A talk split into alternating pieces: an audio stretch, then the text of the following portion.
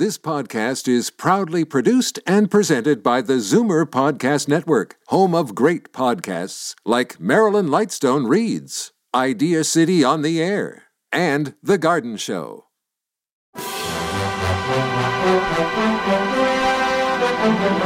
It's Zoomer Radio's Theater of the Mind with Frank Proctor. Open your mind as we fill your head with amazing thrills, chills, and laughs. Theater of the Mind. The best love programs from radio's golden age. Only on Zoomer Radio. Now, here is your master storyteller, Frank Proctor. Well, thank you, and welcome to the show. Let George Do It was an American radio drama series produced from 1946 to 1954. Bob Bailey starred as private investigator George Valentine. One of his earliest roles on radio was that of the title character in the comedy serial Mortimer Gooch on CBS. In the early 40s, Bailey was regularly featured on network radio programs originating from Chicago. But let's go back to George Valentine. Clients came to his office after reading a newspaper ad that carried this note Personal notice. Dangers my stock in trade. If the job's too tough for you to handle, you've got a job for me, George Valentine. Right, full details. Of course, if this were in today's world, he would have used Kijiji, but this episode is from 1944. A Valentine's secretary was Claire Brooks, aka Brooksy, voiced by Frances Robinson. A little no, program note I found interesting. The background music was supplied by Eddie Dunstedter, initially with a full orchestra. And when television supplanted radio as the country's primary home entertainment, radio budgets got skimpier and skimpier. And Dunstedter's orchestra was replaced by an organ. Well, let's see what job a classified reader has for George tonight. Here's the episode The Iron Cat. Personal notice. Danger is my stock and trade. If the job's too tough for you to handle, you got a job for me, George Valentine. Write full details.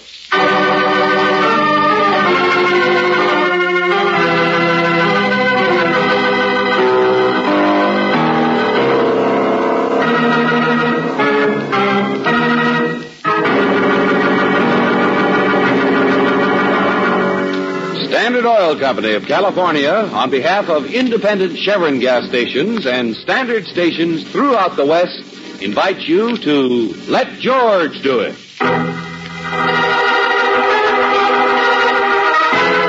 The Iron Cat, a transcribed adventure of George Valentine.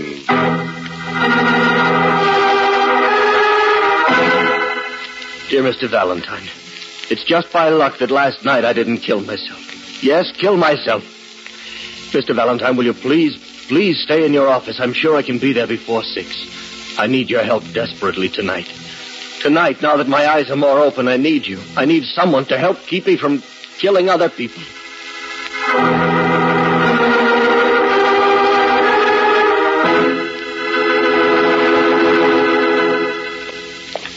Oh, thank heaven you waited. Oh, yes, forgive my appearance. No, no, come on in, Mr. Ramsey. Here, take the bags for you. I was out all night last night. Hello, I'm Claire Brooks. How do you do? I walked. I haven't changed my clothes. Oh, certainly have interfered with your dinner hour, haven't I? Oh, we had sandwiches and coffee sent up. Do you want some? You look as though you could use something to eat, Mr. Ramsey. I don't know. I, I haven't. Uh, I'll, I'll put them right here. Uh, uh, they're not suitcases. Tape machine, the other one's a speaker. Tape machine? Recorder, my own, my manufacture. Ramsey Dill Company. I designed it. but I neglected the weight. Like carrying two elephants. oh. Oh, that's better. Here's a cup for you. Sugar if you want it. Oh, thank you. Oh, coffee. Beautiful. Well, I I brought those up here for some reason or other. Show you something, I suppose. Oh, well, maybe this will wake me up. you understand I'm mad, both of you. Crazy, wacky as a loon. I forget things. I shake when I shouldn't. Too touchy, you work too hard, too neurotic, too serious, too unpleasant. Oh, yeah, sugar. Two lumps. All right. Uh, suppose you start at the beginning, Mr. Ramsey. The sad saga of me. It's nothing very original. Work too hard. At least that's what people keep telling me. You run this Ramsey Dill company? With Edward Dill, my my best friend. Five years, and we're finally doing all right. Business, I mean. I expected to be around next week when we were to sign a million dollar contract. Expected? Is there any connection between the past tense and you saying you wanted to kill yourself? Oh no, no, no. That's that's. Uh, I'm over that now. That's something else now. Killing other people. I I I am tired, Mr. Valentine. Confused. It's my wife, Martha. My little melodrama of self-destruction last night was only because I couldn't stand the thought of losing her. What do you mean? One of those tapering off things, a whole year of less and less interest in each other. Of course, it's my fault. Well, that's what everyone says. I've always believed it. They've said it so much. But is it? I thought so.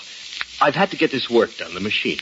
My partner is a good salesman, good personality, but I'm the one who has the standard, the reputation. I'm the electrical engineer. Oh. I did break down and let Martha take me on a vacation two months ago, hoping I could mend things. but it only made it worse. I got shot in the leg. Hmm. You what? Mr. Valentine, I won't draw any conclusions for you. Until last night, I never drew any myself. Well, we were hunting. Accidents happen. Any number of people out looking for deer with guns. I never even bothered trying to find out who thought I wore horns. I was too upset. I couldn't. What do you mean, too upset? Martha talked of going away to visit her sister up north. She went out more and more frequently to her old office. She used to be a decorator. Here, here, I'll, I'll show you what I mean. Huh? The, Oh, uh, I see. There's a light plug. Oh. There we are. It takes a second to warm up. You understand, I don't eavesdrop. The machine's on all the time at home, that's all. I've used it to check quality. Never even noticed the words people were saying, and. Oh, here we are. Martha, what's the matter with that butler of yours? He looked at me cross-eyed when I came in. Robert's all right, Eddie. How much does he know? He's always admired He's all right. I've paid him extra. Don't worry. Drink your drink. Hey, what goes on? It's Edward Dill, my partner, my best friend, the man I turned to when I thought my wife might leave me. He know I'm here? I guess so. Hmm. I'll run up in a minute. Eddie, tell him he doesn't look well. He won't believe me. Sure, sure, I know. But won't he suspect? Oh, my. That awful machine of his isn't on, is it? I hate that thing. Take it easy. That machine is going to make us a lot of money. The Ramsey Dill Company. That's us. Oh, don't. Don't talk about it. I can't. Besides it. You going fishing this weekend, Eddie? Yeah, I thought I would. I saw you buying tackle when I was down at the decorator's office today. Go down there quite a bit, don't you? Yes. I'm visiting my sisters, you know. Oh, uh, this weekend? Just for a few days. I won't stay, but Fred will be at Palm Springs with his doctor friend, so. Oh, here, another drink. I don't think I'll go back to work. I haven't really decided. Oh, I'm so scared. Now, take it easy, Martha. If only it had worked out right that time before on the hunting trip. I said take it easy. This is better anyway for the future. Uh, well, well, look who's here. Hello, Fred. Mr. Valentine, this this is all mixed up. Until last night, I blamed myself for everything. Until you heard this tape. No, no, no. They, they were good friends. I knew that. Oh, even Robert's been acting so strangely. Dr. Baldwin was going to pick me up this afternoon for Palm Springs. But I phoned. I told him not to. Martha had already left the house for her sisters. I was alone with Robert. Wait a minute, wait a minute. Who is this doctor friend of yours? What? Of mine? Oh, no, no, no. I've only met him a few times. Of Dill's, an old friend of his, I found out. I thought the doctor was just interested in me. He kept telling me I needed a rest. Dr. Baldwin wouldn't be a psychiatrist by any chance. what an appropriate question. I don't blame you. And he talked like one, but I found out he was just a general practitioner, a friend of Dill's. Listen, there's, there's just a bit here. I'll take care of everything, Mrs. Ramsey. Don't worry. Just the way you want it. Of course he needs a rest. It's the best thing for him, isn't it? I'm only doing what any old friend would do. I know this is all confused, but listen to me. At noon, I telephoned the decorator, and Martha's never been there. Never, not in the past year. It's all a lie.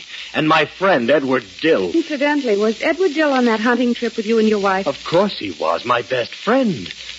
And this weekend he's out fishing, but I phoned his lodge. No answer, another lie. And so back to my wife. I called long distance to her sister. Was she there? She hadn't even written her for a month. Now look, here, look. This was on my wife's desk. What's that, a blotter? It's her writing. It's backwards. But I brought some of her own notes and things to prove it's the same handwriting. Huh? The blotter she used to blot a check, dated today. She must have written it this morning before she left the house. To Dr. G.F. Baldwin. Hey, $5,000. George. A personal friend of Dill's. A doctor who made only a few visits. I don't believe I ever would have returned from Palm Springs, wherever it was he was going to take me. Oh, it, it, it, it sounds so crazy when you say it. I, oh, I'm such a fool. Supposing that doctor could manage to get you uh, put away, Mr. Ramsey. I couldn't think why. Why these people hate me. But I know now it isn't just that. I remembered the big deal our company will make next week.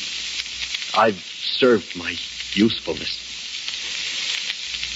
Oh, yes, yes. I, I'm sure I'd be quite easy to commit. And, and Mr. Valentine, I, I'm not proud of this.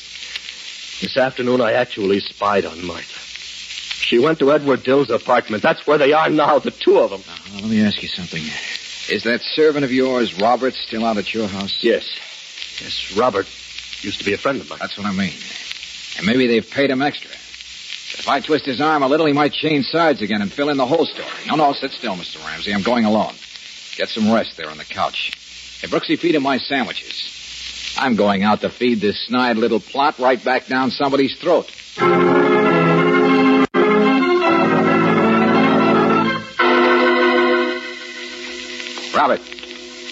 Robert! Looks like I'm a little late. Somebody else has been doing the feeding. Nice, brutal going over. Cracked over the side of the head. I guess you won't be telling any stories for a while, will you? Okay, I'll get you a doctor, friend, while we go at this in a different direction.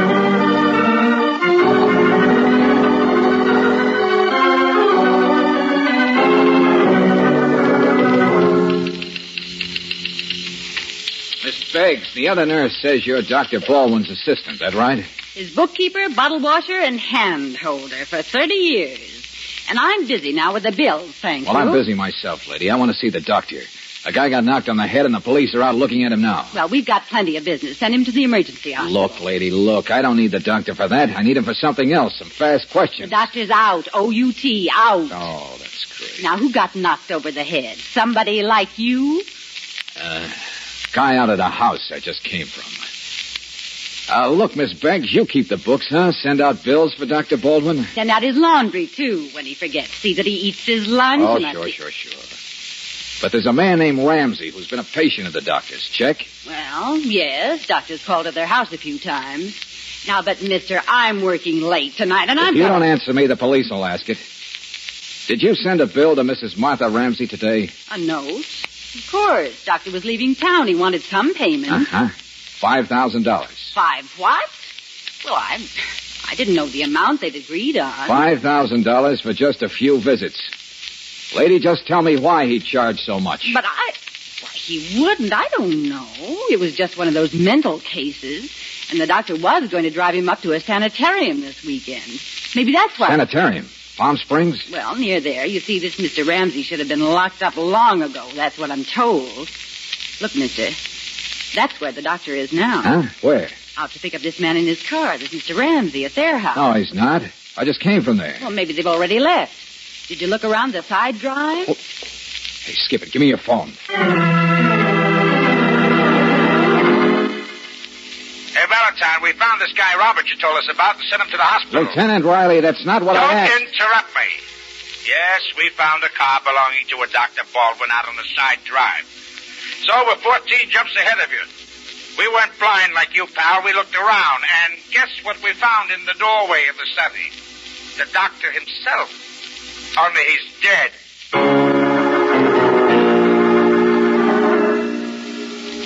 That's right, Valentine.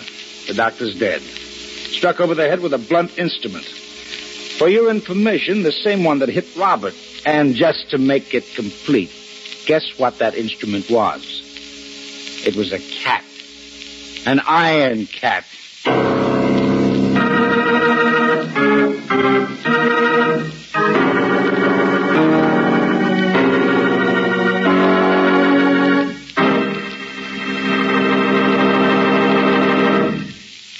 Return to tonight's adventure of George Valentine in just a moment. For your everyday driving on your vacation trip, nothing's more important to your safety than clear vision from the driver's seat. And a clouded, dirty windshield can be mighty annoying as well as a hazard. That's why you like the courteous, speedy windshield service everybody gets at standard stations and independent Chevron gas stations where you don't have to ask for it. Taking care of your windshield is as natural for men at these service stations as it is for you to say good morning to your neighbor. And they do the job in a jiffy because they have everything at hand within an arm's reach of your car. So for your driving safety and for your visual comfort, depend on the cheerful windshield service offered you at independent Chevron gas stations and standard stations where they say and mean we take better care of your car.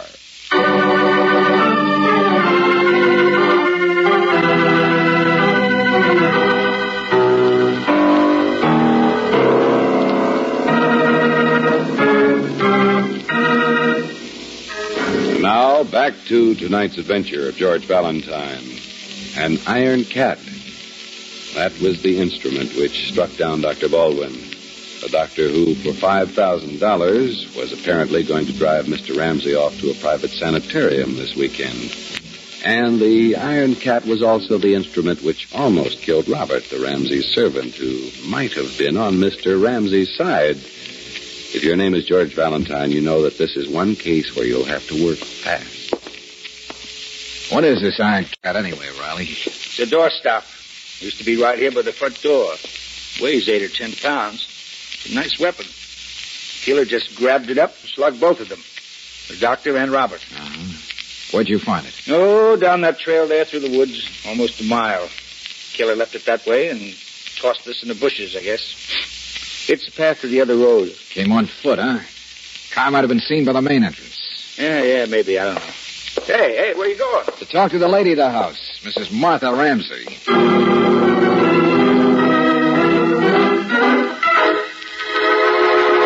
Mrs. Ramsey, what kind of a railroading job were you planning on your husband anyway? To ferry him off to a sanitarium No, someplace? no, stop it, stop it. I love him. I love him. I love him. Well, Valentine, now look what you did. Quiet with you, Riley. Just beginning to guess what I did. Hmm? Where's Dill? Didn't you bring Dill? I'm right here, Valentine. Will you lay off of Now, take it easy, you. But Martha thinks her husband killed the doctor, don't you understand? That he took the iron cat and slugged Robert and then killed the doctor. Eddie, please. To get away from them. Just more people that he couldn't trust. Like he wouldn't trust us, like he wouldn't trust anybody. What are you talking about? Go on, go on. Just who does she love? Her husband, of course. Oh, not me. I'm a friend, that's all. You were together when you were popping, weren't you? We've lied to him about everything for months. We've had to. Fred got worse and worse. That's why the doctor didn't want Martha around when he took him away. He was afraid there might be trouble, even though Fred signed his own papers. He signed what? Ramsey signed what? His own papers. He signed them right here. Oh, it's a, it's a thing you have to sign. You're, you're being locked up of your own free will and volition. Ramsey committed himself to the sanitarium? He did for observation. Baldwin was no expert, no uh, psychiatrist. They're up at the sanitarium. Oh, a couple of them have been here in the house, even though Ramsey didn't know who they were. We checked into Baldwin, Valentine. His reputation's solid. Of course, Martha came to my place this afternoon. At least I don't have a tape machine, and I do have a big shoulder to cry on. Oh, don't you understand? I like Fred just as much as she does. And with him out of the way, you would have made a lot more money on this deal of your company's next week. What? What? Look, sure, sure we kept it a secret. I mean about Fred. We had to. People might think he couldn't be cured. The deal might not go through. And Martha had to pretend things about visiting her old office so she could see the doctor and see me for help. I'll, I'll answer. Now, Dill, listen to me.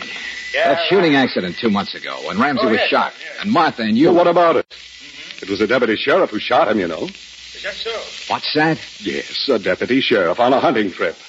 Oh, I'm not kidding. It was an accident. But poor Fred, he wouldn't even listen All to right, the Doctor. accident. Thanks. It was Ramsey, all right. His fingerprints are on that iron cat. The butler, Robert, says it happened just as the doctor drove up. Ramsey got all excited when he saw the doctor's car and tried to run. Said he changed his mind about commitment. Robert tried to stop him, and Ramsey picked up the iron cat, and that's the last he remembers. Well, good enough. And he warned me himself. He stylated myself wide open to being made a sucker. Hmm? He'll say anything when he's like that, Mr. Valentine. When he gets to feeling persecuted, feeling nobody likes him. Why, if you so much as open your mouth when he's like that... wait a minute. he's Where you got- going? Wait, what's the matter?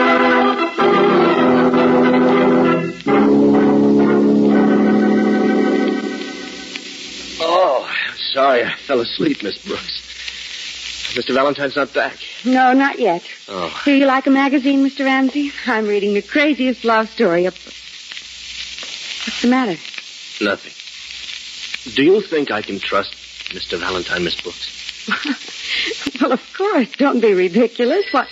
There, that's probably him. No, no, wait a minute. Don't, don't answer it yet. What? Well, he said he'd come back, didn't he? He didn't say he'd phone. Oh, yes, but maybe something happened. No, don't, he- please. Please don't. Mr. Ramsey. What could have happened that would make you phone? But I can't just let it ring. Mr. Ramsey! Oh, oh, I, I'm sorry. I'm sorry. I, I didn't mean to kick the cord loose. I shouldn't have done that. I, well, I, I'm not awake yet. I was reaching to answer Yes, of course. You believe me, don't you? No. But I don't think it's very important, do you? Oh, Here, there's a little coffee left in the sandwich. I can warm it up on the oh, plate. please don't don't look at me that way. I am sorry. I think maybe we should skip it. Why don't you believe me? Why don't you? Why?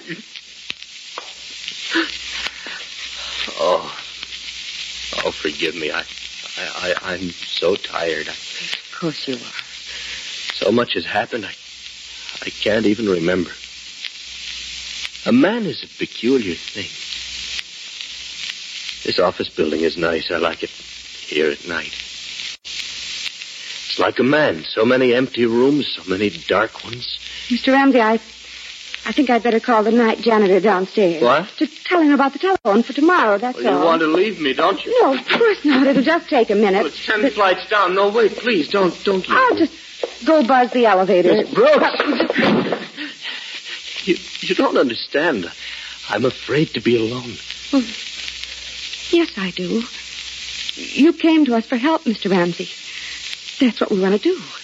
Help you. Of course, I know what you're thinking. What you've thought all along, the way you listened to the story I told. Story? I did tell Mr. Valentine something, didn't I? Don't you remember what you told us? You don't like me. You don't understand me. You and Mr. Valentine have never once really intended to. What's that? Siren. I, I don't know. Fire, maybe. Somebody speeding. Of course. I, I think I do understand you, Mr. Ramsey. And I'd like to talk to you. If you'd just sit down and... Robert we- didn't understand me. What? I told him I knew I needed help. I'd certainly go to the sanitarium later on. He refused to understand. Like all the others, my wife, Dill, everyone. And it wouldn't have happened if Robert hadn't tried to interfere. So much blood on that iron cat. No. Listen, that siren's coming here. No, it's not. It's just going by, going down the street. It's, it's not coming here. I'm sure it's not. Look, now, now there are men coming in the building. You and Mr. Valentine, you're interfering too, aren't you? No, no, no, we're not. there. If there aren't any lights, they won't know we're here. Mr. Ramsey, please listen to me. I wanted to be helped. To believe my wife loved me. Get away. Please get away. Listen. I'll tell him you're not here. I'll tell him All you... move closer and closer to me.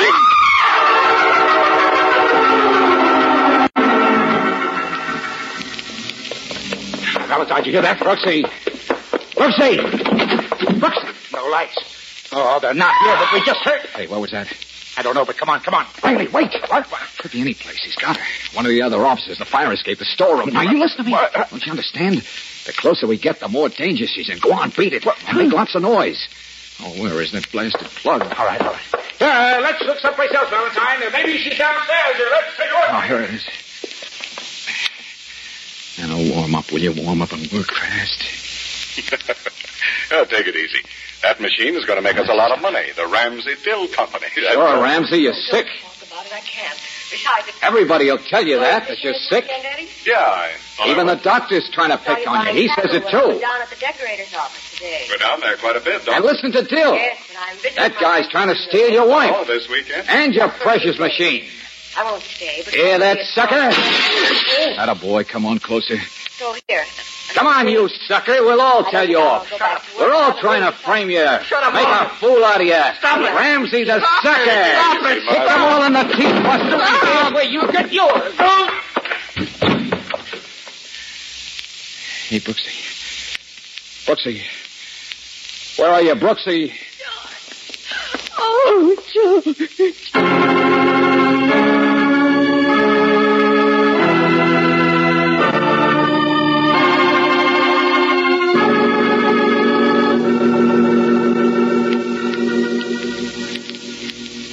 Kept his hand over my mouth. The closer you came, the more frightened he got, and the more I know, I know, darling. I'll never forgive myself. Well, it's all over now. The boys took him away to the hospital. It wasn't your fault, George. Of course it wasn't. We can't be right all the time. Danger's our stock and trade. Oh, we do lay ourselves wide open. You can't help it if a nut reads the wrong meaning into everything. His wife and partner's concern over him, their worry and whispering. Riley, I don't want you to get taken in for a sucker either. Huh? No, I don't want you reading the wrong meaning into things. George. Things like just because Ramsey socked Robert with that iron cat, he killed the doctor too. What? Well, Robert himself said the doctor's car just drove What up. about that five thousand dollar check? Well, it's steep, but they wanted to keep it quiet. You and- investigated the doctor yourself. Solid reputation. Of course, Martha Ramsey paid it because she was so upset. Didn't question it. But go over and pick up those two things there, Riley. What are you talking about, Those two boxes over there, what's left of them. The tape machine and the speaker. See how heavy they are, how clumsy. Go ahead. Yeah, well. Uh, sure, maybe they are, but. All right, then think back. Ramsey left the house carrying those, you know. Only he socked Robert right by the front door. Hey, wait a minute. Sure, sure. And the doctor's body was found in the house, too. But the weapon, the iron cat, was found nearly a mile from the house, where he supposedly discarded it or tried to hide it. Go on, pick up those boxes again. And now tell me how he carried the iron cat, too. Holy smoke. It can't be done. See what I mean? Now, suppose the murderer was there and saw what Ramsey did to Robert. Saw him drop the weapon right there by the door. And quick like decided to take advantage of the escaped madman. Killed the doctor when he went inside the house, left on foot just like Ramsey had, and then threw the iron cat into the bushes to make it look worse for Ramsey. Sure, the final touch that backfired. But I don't understand who could have. Riley, who might very likely have driven up with the doctor? You know, it's always bothered me that he came all alone to take a man to a sanitarium. And who'd be most likely to help him? And who, after 30 years, might have plenty of motive to kill him? Particularly when you remember who it really was that banks for the doctor and admitted she herself sent that request for 5000 bucks to Martha Ramsey. Miss Beggs. That old battle axe who kept the doctor's books. Be careful, Riley. She's probably pretty much of an iron cat herself.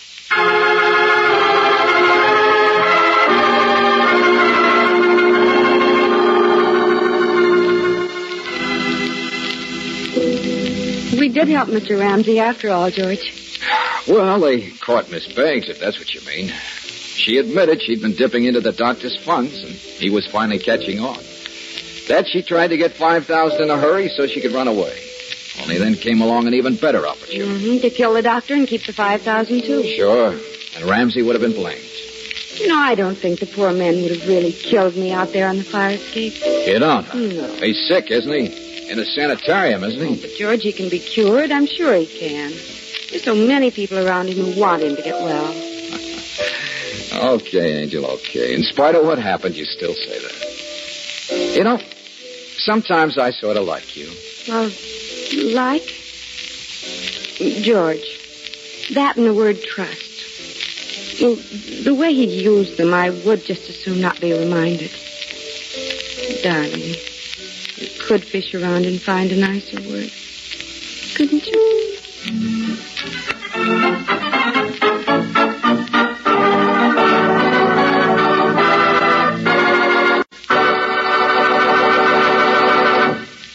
Whether you're driving in city traffic or out on the open highway, there's a lot of difference between driving a car that acts dopey and driving with Chevron Supreme gasoline, which gives you that new car feeling. That's because there's a lot of difference between ordinary gasoline and Chevron Supreme. You may not have known it, but most raw gasoline contains impurities that form gum. Gum that makes rings and pistons stick and cuts down a car's power. Chevron Supreme is the gasoline that's super refined to get rid of engine sticking gum. That's why you can depend on this premium quality gasoline for that new car feeling the year round. Try it in your car for new power for full mileage and the kind of driving you do. Ask for super refined Chevron Supreme at independent Chevron gas stations and standard stations where they say and mean we take better care of your car. Tonight's adventure of George Valentine has been brought to you by Standard Oil Company of California on behalf of independent Chevron gas stations and standard stations throughout the West. Robert Bailey is starred as George with Virginia Gregg as Brooksy. Let George Do It is written by David Victor and Jackson Gillis and directed by Don Clark. Wally Maher appears as Lieutenant Riley. Harry Dobkin was heard as Ramsey, Charlotte Lawrence as Martha, Bill Bouchey as Dill, Frank Hale as Miss Beggs, and Victor Rodman as Baldwin. The music is composed and presented by Eddie Dunstedter. Your announcer, John Heaston. Listen again next week, same time, same station, to Let George Do It.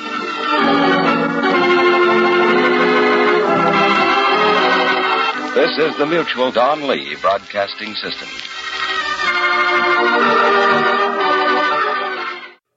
Stay tuned for A Day in the Life of Dennis Day, next on Theater of the Mind. You're listening to Theater of the Mind on Zoomer Radio, AM 740 and 96.7 FM in downtown Toronto. Ever write a check to yourself you couldn't cover? Well, that's the dilemma Dennis Day finds himself confronting in this episode New Gym.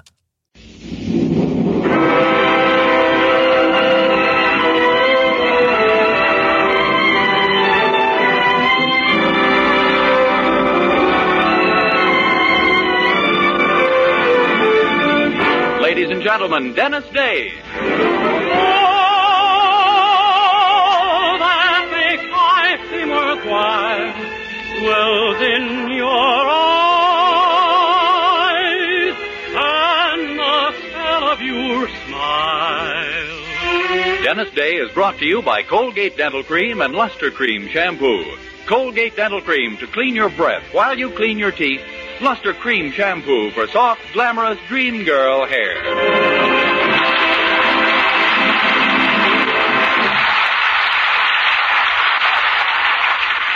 The Dennis Day Show with Barbara Eiler, Bea Benaderet, Dink Trout, Charles Dant and the orchestra, and yours truly, Vern Smith, is written by Frank Galen and stars our popular young singer in A Day in the Life of Dennis Day.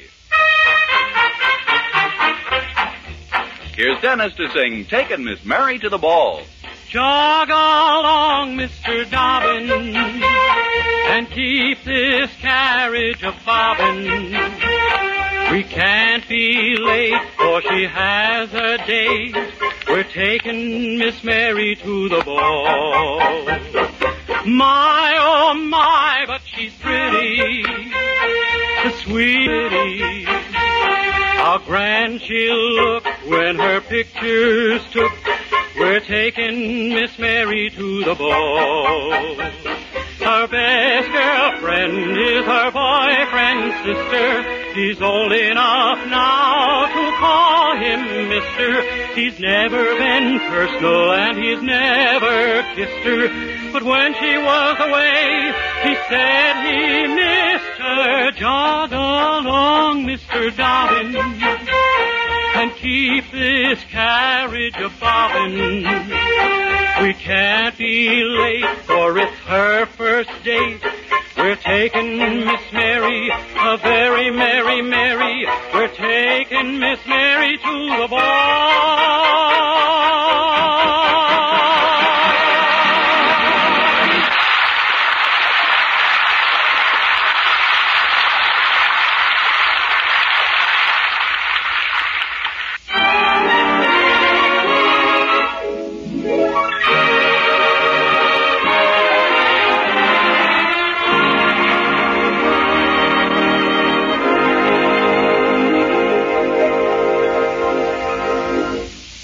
Success is a matter of psychology, a state of mind. Act like a man of affairs and you'll soon become a man of affairs. The words seemed to leap from the magazine as they caught the eye of our young hero, Dennis Day. Of course, so, so that's why success has eluded him all these years. Immediately, he put on his very best suit. Well, let's be truthful about that, his only suit. His nicest tie. His best suit of underwear. There, I won't give in. He took a bus downtown to the bank where he demanded to see the president himself. My goodness, what can he be up to? Our assets, did you say, Mr. Day? That's what I said. I want to know the assets of this bank. Why, according to our latest financial statement, they amount to four million dollars. How about your liabilities? Naturally, they come to four million too. Hmm, just barely keeping your head above water, huh? May I know the object of these questions, Mr. Day? Sure, I'm going to open up a checking account. All us big shots have checking accounts. Only I want to make sure I got a safe bank. I think you'll find us reliable in every way. Well, I got to admit you've been pretty made a good, pretty good impression on me in the past. You sent me a calendar last Christmas, and so far it's been right every month. Well, thank you. Boy, and what pictures on it? April. May. June. Gee, I can hardly wait for July. I have news for you, Mr. Day. It's a picture of a Boy Scout rubbing two sticks together. Oh, gosh, no more sailboats? No, no, they're obviously too inflammatory. Now, suppose we get down to business. How much were you planning to put into this checking account? Oh, everything. My entire fortune. I want to transfer it from my other bank. Well, really? Sure. Here, you can count it yourself. The tail unscrews. A piggy bank, Mr. Day? There's almost seven dollars in it. Every cent I have, saved up by skipping breakfast and going without lunches. My boy, I like your spirit. And I'll be glad to take your account. Here's your checkbook. Gee, thanks. I'm a big shot at last. Only, you're sure that the bank won't fold up on me? Son, I have my own account here, and if I trust it, I'm sure you can. Why, I'll bet the cigar I'm smoking costs more than you've made all week. Oh, yeah? I wouldn't be too sure of that. How much does it cost? Well, maybe I was a little hasty. Fifty cents. Maybe I was a little hasty, too. You win.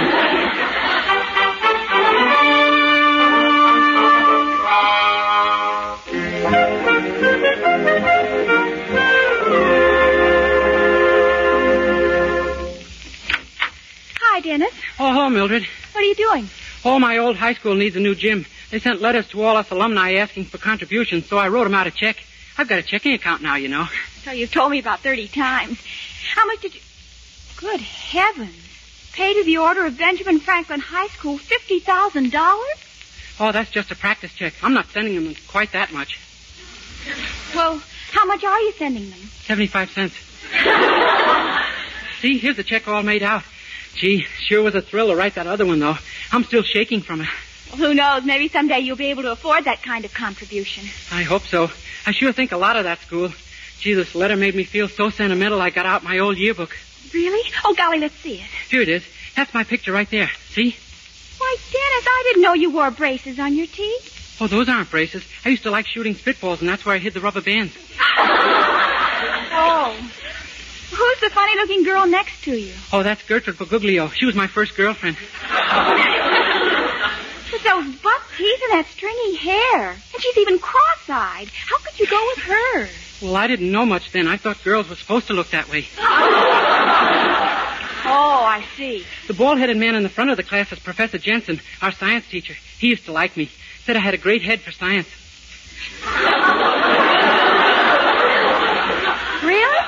Yeah, he was always trying to get me to leave it to them. Gee, I sure used to laugh at his jokes. He was always kidding like that. Oh, you didn't flunk his course, did you, Dennis? Oh, no, but I was a little lucky. The fellow I sat behind decided to write all the answers on the front of his shirt the night before the final exam. Oh, he did? Yeah, but he made a mistake and wrote them on the back. I got 96. Well, I shouldn't wonder. I'd have had a 100 if he hadn't worn his pants so high.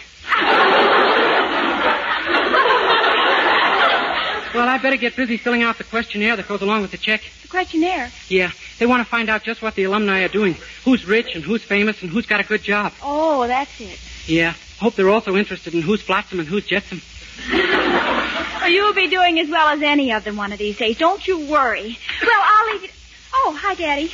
Good morning, children. I'll see you later, Dennis. Say, what are you so busy with there, Dennis? Oh, I'm filling out a questionnaire for my high school. Let's see. Present situation, unemployed. Unemployed? Why put down a thing like that? Let them think you're a big success. Yeah? Sure. Put down something that sounds important. They won't check. Okay. Present position, wing commander of Honest John's Air Force. Very good. Now it says married or single. I'll put down married. Successful men are always married. Now children. I'll put down ten. Ten children? Sure, let them think I'm a big success at everything. Well, on second thought, I'd tear that questionnaire up and forget it. Yeah, I guess maybe you're right. There's no. Hello, Herbert. Dennis. Good morning, Peachy Pie. Was anything wrong, Mrs. Anderson? You sound kind of blue this morning. Is it any wonder? How would you feel if you'd been rejected as a member of the Weaverville Ladies Bridge and Sewing Club? Oh, I'm not built right for it anyway. Well, I am, and I've been turned down. Those stuck-up women had the nerve to hint that I wasn't in the same social class with them. No, Pupsy. Yes. Oh, I could kill them. oh, Herbert, I've got a frightful headache. Run down to the drugstore and get me some aspirin, would you? I shall fly, little oomph girl. Oh, would you drop my letter off on the way, Mr. Anderson? Just that check on the table. Never mind the questionnaire. All right, I'll put it in the envelope. And Pupsy, don't you worry about those silly women saying that you're out of their social class. No, Mrs. Anderson. They've got a fine right to say that to you. They're just a bunch of gossipy, nosy old hens. And believe me, you're in the same class with them. What? It came out wrong, but you know what I mean.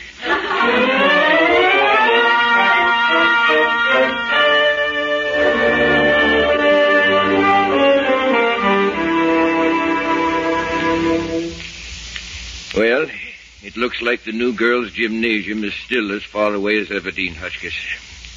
Is that the last of the contributions? Well, just one or two more, I'm afraid. Here's one from a Dennis Day. Dennis Day. How much did he contribute last year? Uh, Fifty cents. And the year before? Uh, We sent him a dollar. Let's see. Dennis Day. Yes, I had him in my history class. I'll never forget his final examination paper as long as I live. One question was, what did the United States gain from the Louisiana Purchase? His answer was, do what did it. Well, we may as well add his few pennies to the collection. Yes. Huh, a check. Hmm? Well, that's funny. Good heavens, look at this. Great Scott. Fifty thousand dollars. Why, it's impossible. I remember this day vividly. He was the only boy here who, after four years of high school, had just enough credits to get into junior high.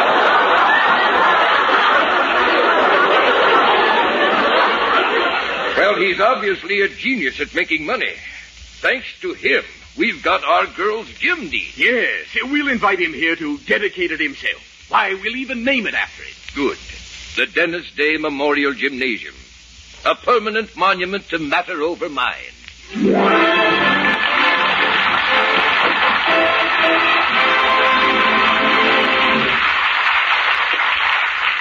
We'll continue this day in the life of Dennis Day in just a moment. Meanwhile, here's Dennis to sing I Went Down to Virginia.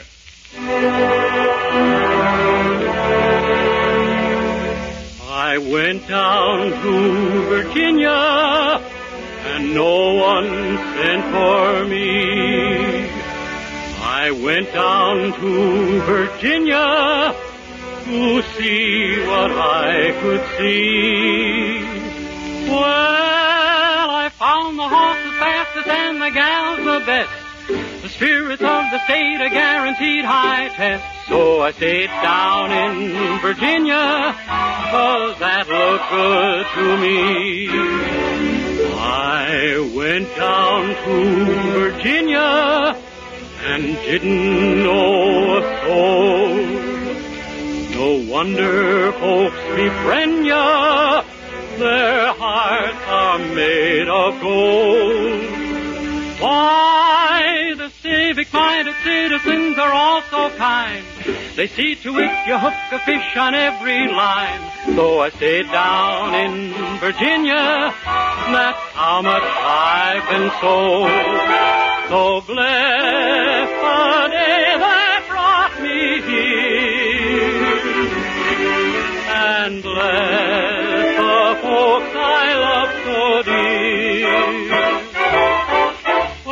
if you ever plan a coming down this way, you'll find the things are just exactly like I say, and you'll stay down in Virginia, Virginia,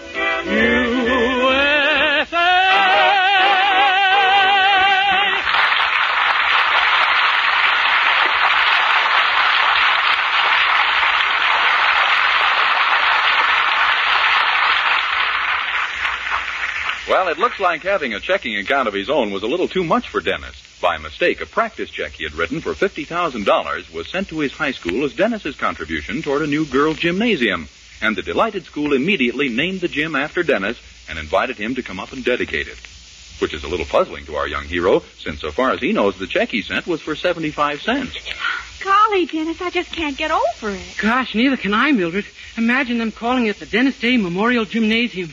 And all you sent them was 75 cents. Well, it can't be the money, Dennis. They must be honoring you because they consider you the average student. They never admitted it when I was there. but that must be it.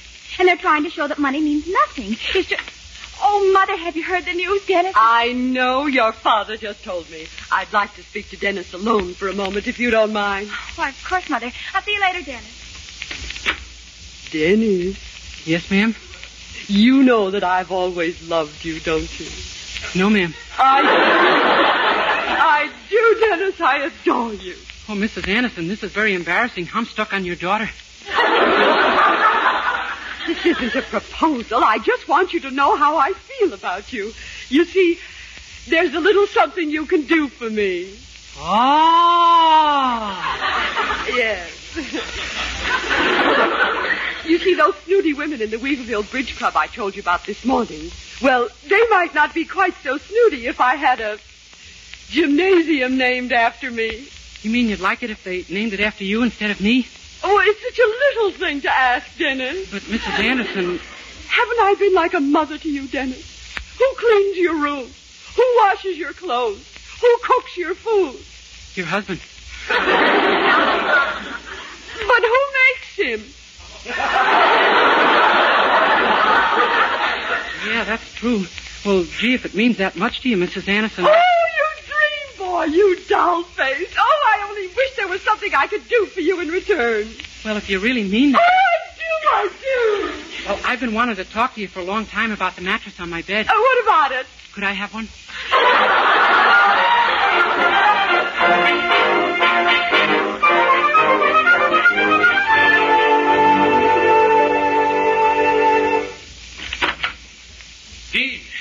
he's here right now in the anteroom. Oh, my gracious, wait till I fix my tie. Uh, how does he look? Like a typical millionaire? Yes, one of those eccentric ones. He's wearing a Mickey Mouse sweatshirt. You don't say. Well, show him right in. We mustn't keep him waiting. Yes, yes, yes. Uh, come right in, Mr. Day. Thank you, Professor. Oh, hello, Dean. My boy, sit down, my son. Do sit down. Uh, can I offer you a Corona? Oh, no, thanks. I never learned to type.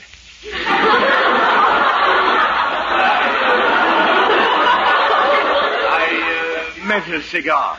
Oh, uh, no, thanks. Well, well, this is just like old times back when you were in school, isn't it, Dennis? Here I am on one side of a desk and you on the other. Yeah, all we're missing are my mother and father pleading and crying in between. Oh, we've had our little difficulties, but I never doubted for a minute that you'd make good. I knew it from the excellent marks you used to get in in geog, uh, uh math, uh, his, uh, civics.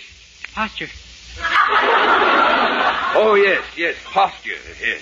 Hey, Dennis, my son, we can't begin to thank you for your magnificent contribution to our gymnasium. Oh, gosh, it was nothing, Dean. Nothing. Your money is going to provide over 300 schoolgirls with the equipment they need so desperately. Oh, really? Gee, the price of bloomers must be way down.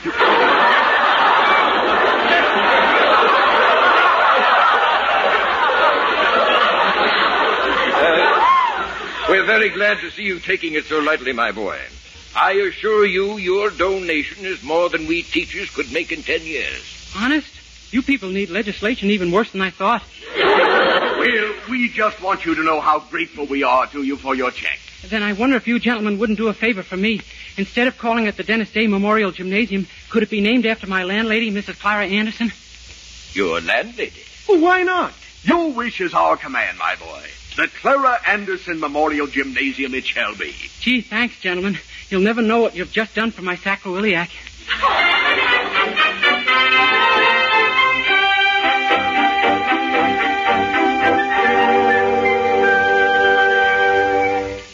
Well, we're nearly ready for the ceremony, Dennis. Uh, Mrs. Anderson's out there on the stage now, waiting for it to begin.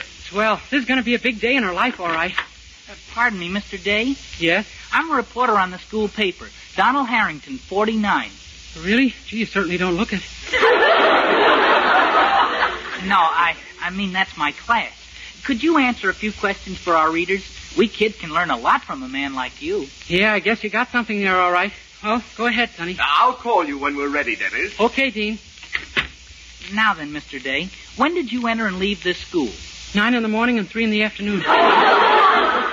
No, I, I mean, what was your senior year? Oh, 1939 to 1942. I see. Uh, do you think the high school boy should go to college? Oh, no, I think you should leave that to the college boy. Yeah. Uh, do you believe in sex education in high schools, Mr. Day? Certainly not. I believe every boy and girl should know what sex they belong to before they come in here.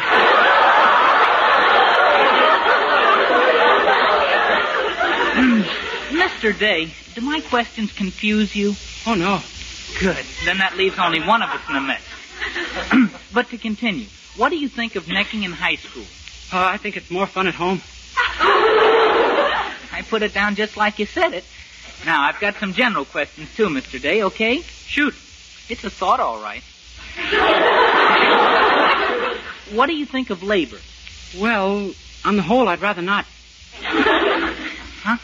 Huh? But what I meant was, do you think labor should work longer hours? Oh, no, I think 60 minutes is as long as an hour should be. and you can quote me on that.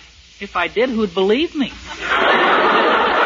I beg pardon? Nothing. Well, thank you, Mr. Day. You've been most amazing. Oh, that's all right. Anytime. All ready for the ceremony, Dennis. They're waiting for you on the stage. Come on. Okay, see you later, Sonny. Gee, look at all the people. What a crowd. Well, there's Mrs. Anderson on the rostrum. Hello, Dennis. Oh, not at all. Uh, members of the honored faculty, alumni, ladies and gentlemen. Today, through the generosity of one of our former students, we're about to see our dreams of a new gymnasium materialize. I'd like to present to you now the man who made the Clara Anderson Memorial Gymnasium possible. Yeah, a man, uh, a man who, when he attended our school, was outstanding in such activities as, uh, and, uh, well, he, uh, I give you Mr. Dennis Day. Dean Hotchkiss, members of the faculty, students, ladies and gentlemen. Today my school has seen fit to bestow a great honor upon me. Why?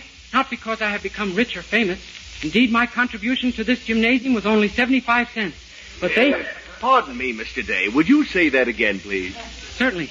Today my school has seen fit to Yeah, bestow... no, no. Uh, uh, down further, where the meat is.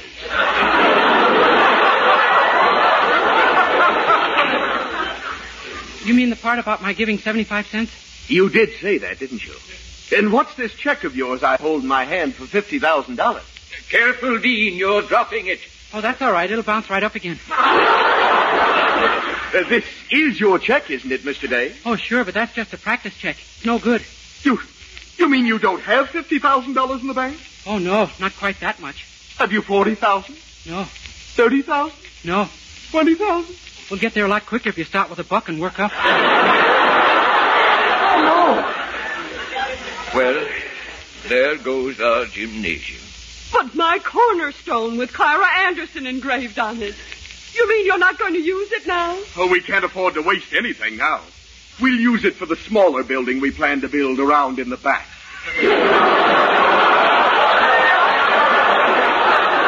Oh, no, don't do that. Well, why not? What kind of a building is it? Mrs. Anderson. I want to know what kind of a building it is. Mrs. Anderson, don't get excited. Just think how proud you'll be when they burn the first load of garbage in the Clary Anderson Memorial Incinerator.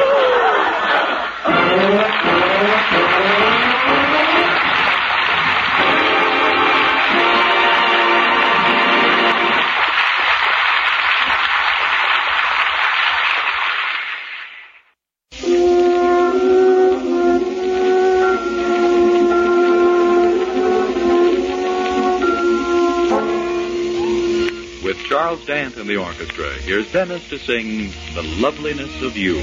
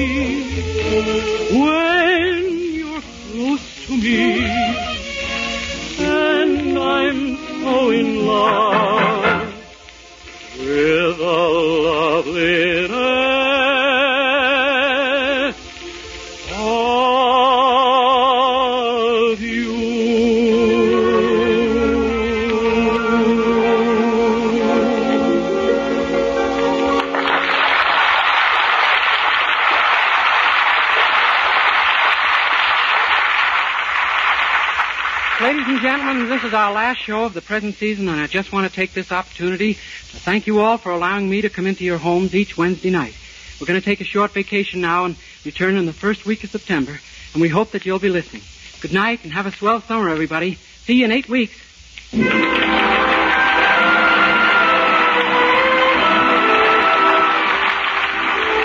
Dennis Day returns to the air again the first week in September.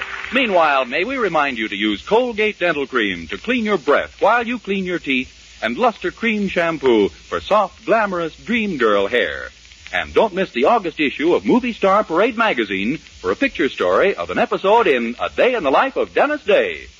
Vern Smith speaking. Good night.